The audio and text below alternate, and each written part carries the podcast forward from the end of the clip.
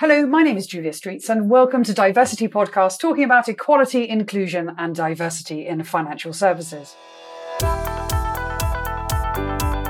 On the podcast, we seek to shine a light on positive progress, call out areas requiring further focus, and offer lots of ideas to help drive change. Before we get started today, I just want to take a moment to thank our friends at City AM for their continued support of Diversity Podcast publishing and promoting both our episodes and our supporting blog series so their readers can stay on the very top of the latest diversity and inclusion debate. You may want to check out City AM's own podcast called The City View for all the latest news and opinion from the city because we at Diversity Podcast are huge fans. Today, I'm delighted to be joined by Noha Shaker from Egypt and Monica Singer from South Africa. Let me tell you a bit about each of our guests. Noha Shaker is the founder and Secretary General of the Egyptian FinTech Association and the elected Vice President of the Africa FinTech Network, both of which are non profit organisations serving financial inclusion and equitable economic growth across Africa using fintech and entrepreneurship as a means to democratise finance.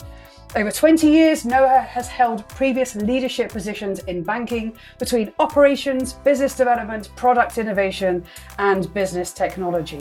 And she's also a partner in a fintech holding, a company based out of the UK that builds and invests in fintech startups across Africa. Noha, it's wonderful to have you on the show. Thanks so much for joining us today. Well, it definitely is my pleasure to be here with you, Julia.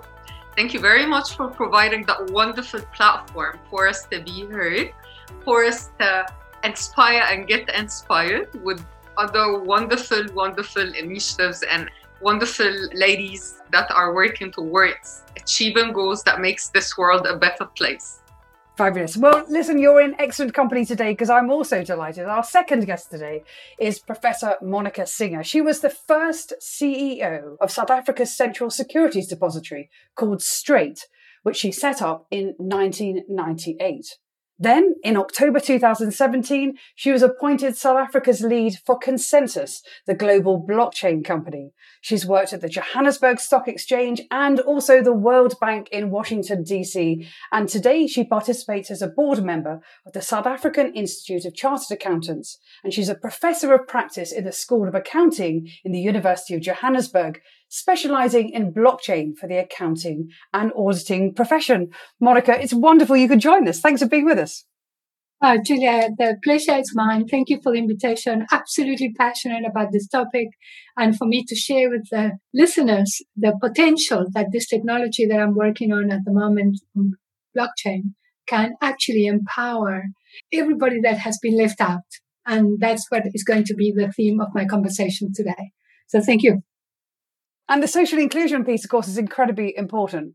Uh, so, so let, look, let's get into the discussion first of all. I mean, I'm dying to know what you're both up to. Um, Noha, can I come to you first of all? What are you focused on right now?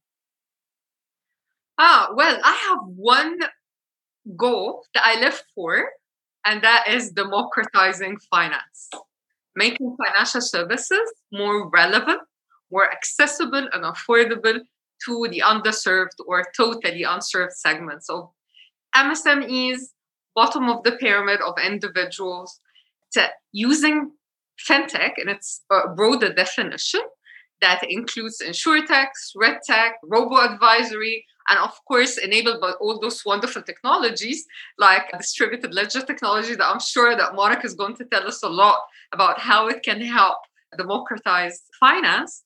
And of course, you cannot do any of that, make financial services accessible without working on building that innovation driven, supportive fintech ecosystem that grows entrepreneurs and fintech startups. I also work on supporting the incumbents, whether they're banks, insurance companies, microfinance institutions, to work on their digital infrastructure readiness as well as culture to enable partnerships and collaborations with promising fintechs. And all of that, of course, is also focused on ladies, women led businesses of all sizes, fintech startups that are either serving women or that are founded and managed by women, that's the core of what I do. Aside from that, I also support and work with governments to build that one African digital economy, which is like a dream of ours, not just myself, it's myself and the organizations I support, whether it's the Egyptian FinTech Association or the Africa FinTech Network. So we work on regulatory reforms, all forms of strategies, policy advocacy, and education as well that we're going to cover later on. Absolutely. And uh, well, there's an enormous amount in that we're going to unpick and, and bring into the conversation for sure. Monica, let me turn to you as well. I mean, I haven't seen you for a long time. I'm dying to know what you're focused on right now. So, as you know, I discovered a blockchain technology in 2016. I fell in love with the white paper by Satoshi Nakamoto, creating Bitcoin. And if anybody reads it, and I encourage every single human being to read this paper, because it explains how everything should be peer to peer. There shouldn't be intermediaries. You should be able to use the internet. You should be free to look after your own data, your own banking abilities, everything. So it requires a lot of education. But as we know in Africa, we have the majority of younger people. We have uh, more mobile phones in Africa than human beings. Because people have more than one mobile phone. So just imagine the combination of a younger generation with mobile phone access and internet access. Just all of those combined will tell you that this is the time of Africa because we don't need to duplicate what it was done in the West. We can now empower everybody, but we must go and start with the young people because to tell you the truth, Julia, for the, I joined ConsenSys, the biggest blockchain company in the world in 2017. And I've been meeting with CEOs of companies all over the world, explaining this new technology. And if anybody's older than 45, they will look at me and say, what? No ways. This is never going to happen. Why? Because the paradigm shift is so huge that they refuse to learn. So I'm using much more my energy to start from the beginning and go to the root, which is educate, younger generations to use this technology. You know, I always say my grandson is going to say, Grandma, what was that thing called a bank branch? And I said, Boy, that is a museum. You'll never see a bank branch in your life because this new generation is going to have an app and is going to press little buttons under their control, changing different types of money all over the world. No intermediaries, no bank, no permission, no working hours, no mainframes or Swift messages and it's going to be cheap and it's going to be accessible to everybody in the world. Not anymore having this uh, horrific story, which is that there's 1.7 billion people in the world that never had access to any financial products or banking or anything. So we have the, the underbanked, the unbanked, and we have never cared for all these people enough once and for all. We have a technology that can enable access without proof of address, proof, even proof of identity. And it can actually be done without the internet. It can be done very simply with a QR code and many other technologies that we are creating in Africa to enable people that don't even know how to read or write to be able to use this technology. The technology will become so ubiquitous that you won't even know that you're using blockchain. But blockchain is the technology that is going to empower. And in a nutshell, it's the internet of value.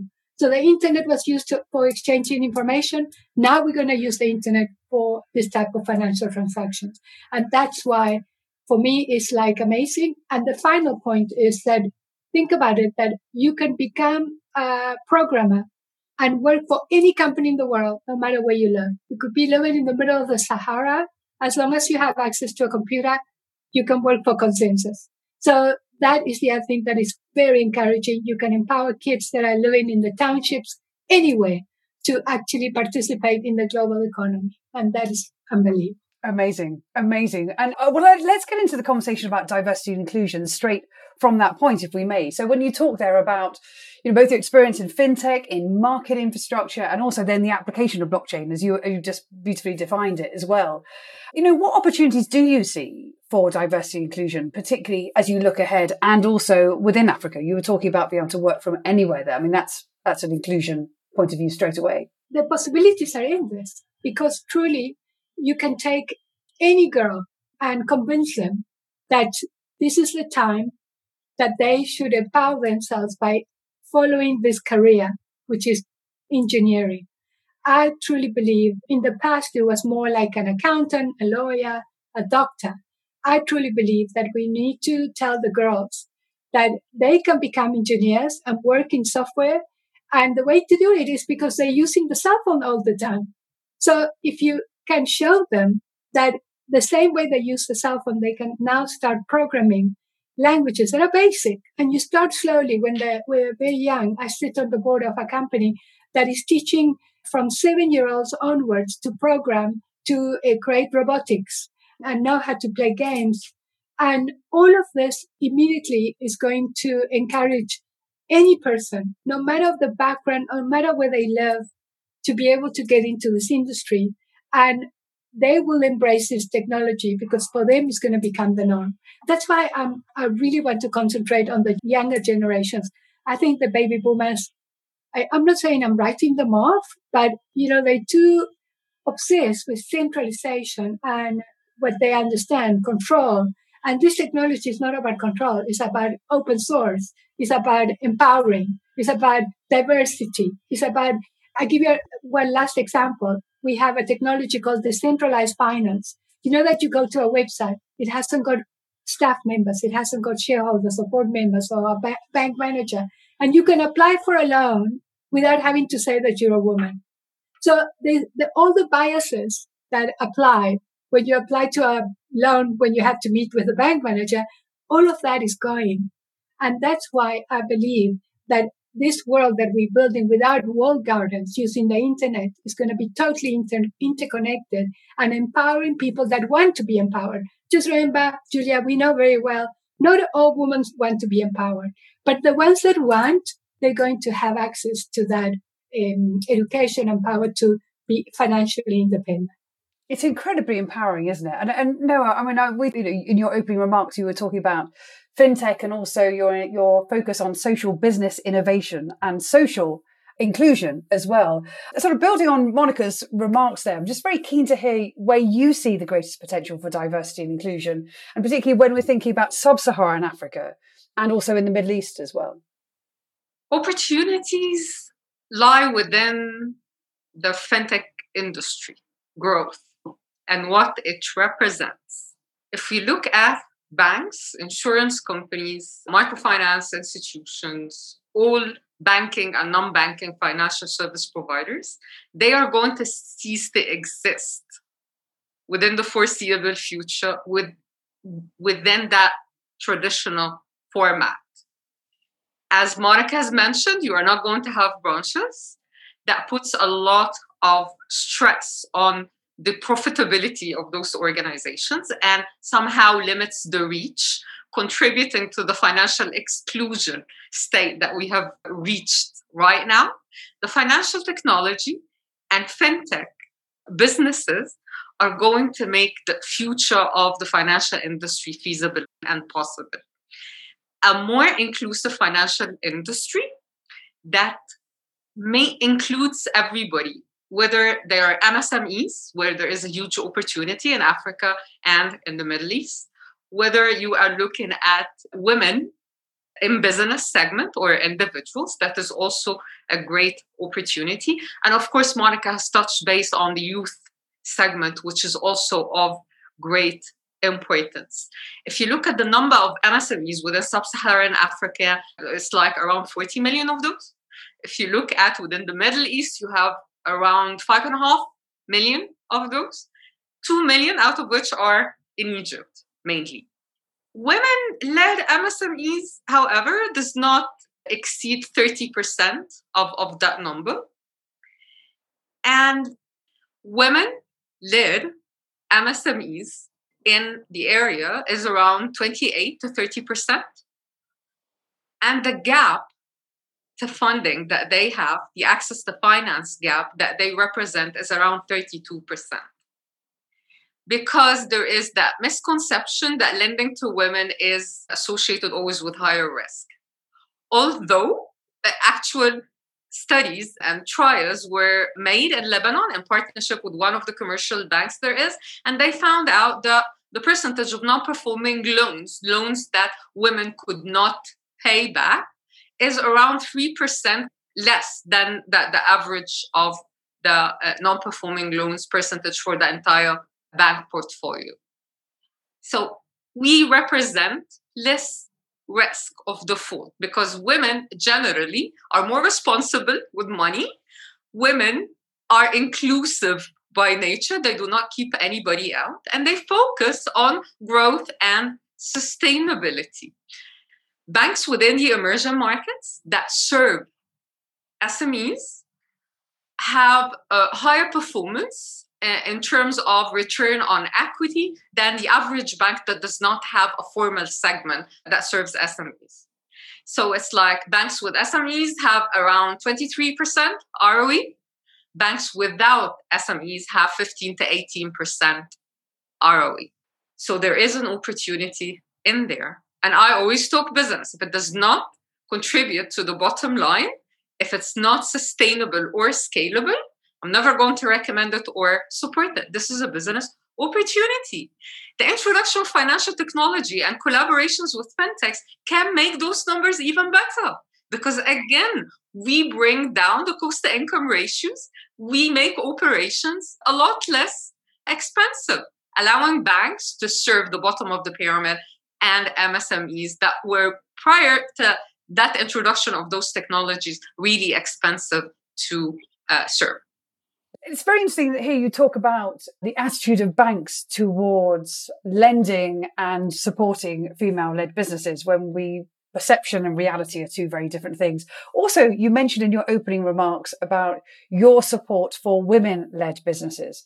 And love to hear more about that in terms of the economic empowerment of women. Well, if we look at the fact that women contribute around 30% of the entire wealth of the world.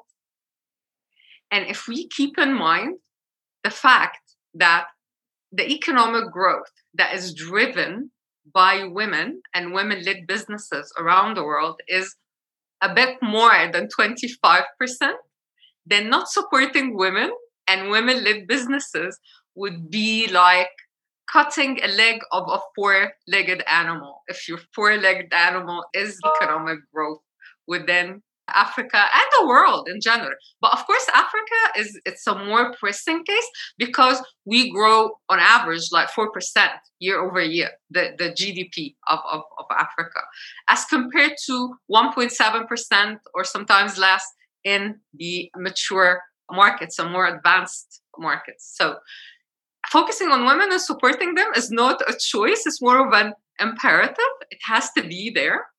And social inclusion and financial inclusion are very much related. So thank you for the question. It's it's always on the top of the development policy agenda around all emerging markets, but no one has ever referred to that clear significant correlation between social inclusion and financial inclusion. I think that focusing and supporting social inclusion can lead the financial inclusion. What is social inclusion? Social inclusion is simply having access to services. Access as then availability, as in affordability, as in reach. While financial inclusion in simple terms is having that access, availability, and reach for financial services. So, with looking into the digital economy and how things are changing, that most of services are going to be offered via digital platforms, and the change that the COVID has brought into the world, but accelerating that digitization of all services, if you manage to build a platform that serves a significant database of customers, whatever that service is, it can be education it can be edutech whether it's e-commerce platform whether it's healthcare uh, health tech service provider at least one financial service is going to be provided by those platforms without even thinking about it and that's payment.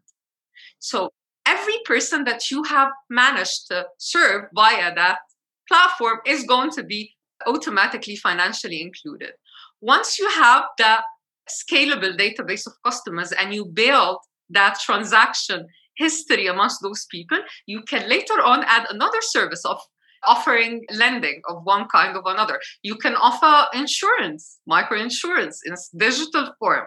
So working on social inclusion is the start in there. Focusing on uh, social inclusion is the right way to work on financial inclusion. This is the opposite of what's been happening. Governments have been building initiatives to push for financial inclusion without focusing on social inclusion, while it should have been the other way around. Do you know, and it's really fascinating listening to you talk because I love the fact that you've really brought it back into sharp relief when you talked about payments and lending and the involvement in financial inclusion, but also that the two very much sort of go hand in hand and drawing the line between the two. Monica, I'd love to bring you in here because we love for the listeners to kind of bring things back to concepts that they can really grab hold of. And I wondered what initiatives you've been paying attention to. What's particularly impressed you when you think about the empowerment of the most alienated and the most overlooked? So you have to understand we have a very long term view as I said to you, I've written off the baby boomers. I'm concentrating on the younger generation. So we're building for them. Why? Because I work for the World Bank and the World Bank gives handouts, loans, and it doesn't work. You know, I can write a book just on that. So what the whole idea is to, I'm a, quite a libertarian. So I believe in empowering people by educating them, giving them the tools and getting them to be whoever they want to be. And that's what we're building. The Internet of Value would allow anybody to have access to any service, any product. You just have to give them the education. And you will see with this decentralized finance world that we're building that has no people behind it. It's just a computer program that you'll be able to do any transaction from stock market transaction, buying micro insurance, taking out loans. It doesn't matter. And you're going to do it with your own instrument, with your own little buttons that you press. And that's what we are building. And therefore, we're saying, if you don't want to be empowered, that's fine. But if you do, you're going to control your own destiny. You're not going to have to depend on a government to give you permission. You're not going to have to depend on a bank to give you a loan or anybody. So one of the, the incredible things that are happening in the world, I don't know if you heard about central bank digital currencies, but this CBDC is going to come. And you will see that it will be driven by the central banks. And that will ensure that the central banks then educate the citizens of a country how to use digital money. Once even your grandmother knows how to use digital money, she's going to start playing not only with CBDCs, she's going to try to play with ETH and Bitcoin and maybe stablecoins, you know, which is private money. I don't know if you know that Facebook that has 2.3 billion people in the world that use Instagram, Facebook, and WhatsApp, they are about to issue their own private coin. This coin is going to be used in the ecosystem. Once you start using that coin, you're going to be able to swap that coin from other coins just at the touch of a button. And like you, you never would have imagined that my grandmother would have been such an expert at Facebook. Just trust me that as time goes by, everybody is going to have access to this technology. Do you understand how profound the change is? Because you're empowering people to do and to look after themselves, not to have to be dependent on a handout. So we're going to teach people how to fish. We're not going to give them any more fishes. And what is the fish that they're going to be fishing? Is the internet of value, which is accessible to anybody that has access to, yes, a device and the internet. And more and more companies are providing internet for free data for free. So it won't even be dependent on the data and the cost of data is going to come down. And so can you picture a world where everything happens in the internet? There's no more Excel spreadsheets. There's no more ledgers in silos. There's no auditors that come a year later. Everything is real time. And it's really the fourth industrial revolution that will combine artificial intelligence, Internet of Things, big data, and of course, blockchain. And that is the world we are building. But it has to be built with the mind of the younger generation because they are digitally native. You know, the paradigm shift for the older people is huge. You know, like remember eh, I was a young girl when I saw my first email. The older generation said, I'm never going to use email. Now, who can live without email? No? Even my grandmother does email. So that is the point that this technology will evolve to the point that everybody will use it and they won't even know that they use the blockchain. But this idea that we need to have a conversation about financial inclusion is going to disappear because it's going to be the norm, except that they are going to be, I'm sorry to say, countries that are in their culture obsessed about controlling their citizens and they won't give them all this power. So this technology can also be used against citizens. So in the same way that, as you know, your data that you share with Facebook has been abused, there is a risk that this could be used for controlling people, not for empowering. So as in the same way that you take a knife and you use it for cutting meat or you murdering someone, the internet can be used for good or for bad. So I am praying that I won't be here anymore when I see this evolution, that the, the common good should prevail in the world and give access to the people and give them the power that they should have. And it'll be very interesting to watch how the dominance axis of the world pivots between those where, you know, once you reach out into social inclusion in less socially included parts of the world and empower them for the common good will overturn and overrun those those who are trying to control for the for their for the for the citizen bad, if you like. Fascinating. Really fascinating listening to both your thoughts. I think now is a great moment to bring in Cynthia for some research to support today's discussion. The 2019 Barriers to Women's Financial Inclusion report by the Toronto Centre focuses on financial inclusion for women, notably in sub Saharan Africa and Southern Asia. The report notes that although the majority of barriers are based on social norms and common beliefs, there have been misplaced policies and practices, particularly around marketing. Financial services providers may not consider women to be bankable prospects. Marketing financial products to women may therefore not be seen as cost effective, which could be a misplaced marketing strategy. Regulators and supervisors should work with providers to ensure that marketing campaigns with specifically designed products targeting women's financial independence and accountability are carried out in a transparent manner. This will deepen women's engagement with providers and help to shift perceptions. The report goes on to mention that a key objective of the World Bank's Gender Strategy 10 is the removal of social barriers to women's ownership and control of productive physical and financial assets, including land, housing, technology, and deposits and savings.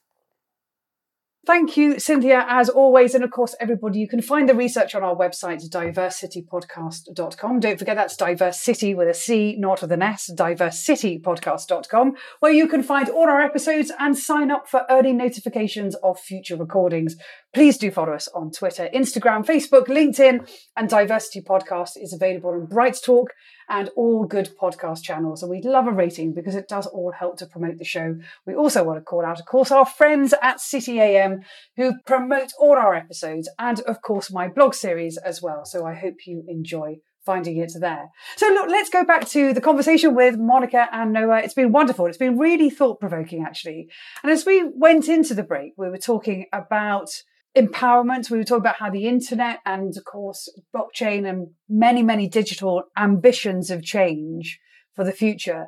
And Monica, I'd love to come back to you about a question of a really key part of empowering social inclusion and the digital economy. At the heart of that lies the question of how to become educated. And I know you've got some thoughts on that. Love to hear them.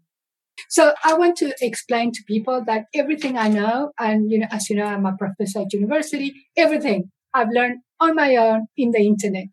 So if I could do it and I'm a baby boomer and a grandmother, anybody can do it. So I want to give hope to everybody that if anybody wants to not only make a difference to the world, but to themselves and start generating a store of value that doesn't depend on a pension fund or a bank giving you a loan, already if you study and you start getting involved, I'll give you an example. one simple example, download what is called MetaMask. MetaMask is an e-wallet. This wallet already gives you access to cryptocurrencies, to stable coins, to DeFi, to a world that it's unbelievable. At the beginning, it's a little bit overwhelming, but once you start getting used to it and playing with it, you just have to play with it. Buy $10 of crypto, play with it, learn how to, to use this technology by using it. And anybody, wherever in the world you are, you all can empower yourselves to do this without having to ask anyone for permission. And of course, you know, the barriers to entry are dropping and dropping. You're talking there about $10 to get into the financial system and also to become educated in the financial system as well, which is amazing. And I keep thinking about what if, if that is the reality, then of course the ability to empower female entrepreneurs is just, I mean, my mind is slightly boggling. Noha, let me come to you really, because I know this is something you're really thinking about, about, you know, the empowerment of female entrepreneurship. If we look at the amount of money that was invested by venture capital funds into African startups, it, was around 800 million over the past year. What's the percentage that went into investing in female led uh, startups? 2%. Only 2% of the 800 million investments that was directed towards African startups was actually given to support women led businesses. When this is happening, while ladies control one third of the world's wealth, when we as women are adding 5 trillion US dollars every year to the global wealth, actually, and, and by the way, we are outpacing the growth of the wealth market overall. And yet, only 2% of businesses led by women end up getting funding. So, what's the message in here? Let us use our money to help ourselves. I encourage ladies to invest in venture capital funds that support women entrepreneurs. I encourage ladies to be a first time venture capital fund manager. Let us build the vehicles that can support our growth inspiring. And if you think, I know the world of VC investment, seed investment seems so far away from us all, but actually the points of entry are remarkably low. So that's a very inspiring words. I have to say, I've really, really enjoyed this conversation. It's been not only thought provoking, on a kind of transformational level, but actually also deeply down into a very approachable, pragmatic level as well. So thank you both for all your thoughts. There is one thought that kind of prevails as I, as I interview people around the world on this very topic about diversity and inclusion, which is I am quite deeply concerned that as we go through tough and ever changing economic times that diversity and inclusion could easily fall down the corporate agenda. And I would love to hear from you as we round out this fabulous conversation about why you believe that diversity and inclusion must remain high. Noha, I'm going to come to you first of all. What happens to business results, the performance of companies when women are excluded from key leadership positions and decision making? You are literally not attending to the needs of half your customer base. With almost 60% of the purchasing power lying in the hands of ladies, whether they're representing households or individuals, you are losing because you are not keeping in mind the needs of your customers and you're not going to attend to those needs. And that is failure in every sense. It's going to hit your bottom line hard we are not asking for women to be included just for the social impact of it. It really affects your business badly. Well, if that isn't a good reason why diversity and inclusion must remain high on our priorities, particularly when we're talking about the field of technology, I don't know what is. And Monica, I would love to ask you the same question as we round out the show today. Tell us why diversity and inclusion must remain high on the corporate agenda. Because we're 51% of the world people really, number one. Number two, we're not going to ask any more permission for a corporate to include us. We're going to do our own thing. Do you understand that the world is going to change to the extent that we are going to empower ourselves to do whatever we have to do? So let's stop uh, putting the begging ball out there and telling corporates, oh, you need to diversify. We're going to create like Noha says, companies that are made up of women only. If you don't want to include me, I'm not going to ask you permission. I'm going to just do it. And that's it. So that's why our message is to tell young girls, you can do whatever you want. The information is available and encourage them, give them mentors, give them role models, give them the tools. But we need to now start breaking the bias against women eh, by starting with a little girl. That's my message. Absolutely. It's been a fantastic conversation today. I can't tell you how much I've enjoyed it. Noha Shaker, thank you so much for joining us. It's been a great conversation. Thanks for being with us. Thank you, Julia, for having me. And it's a pleasure to have Monica as well on board as part of the discussion. Very insightful and a lot of fun. Thank you. Absolutely. And Monica Singer, it's been a joy to have you on the show. Thank you so much for being with us today. Thank you, Julia. It's been amazing. And I love the topic. And now you're doing amazing work. It's inspiring to have met you. And I hope we can be talking in future and do things together. Thank you, Julia. And to all our listeners all around the world, I've been Julia Streets. Thank you for tuning in to Diversity Podcast. And we look forward to coming back with you with a fantastic episode very soon. Thanks for listening.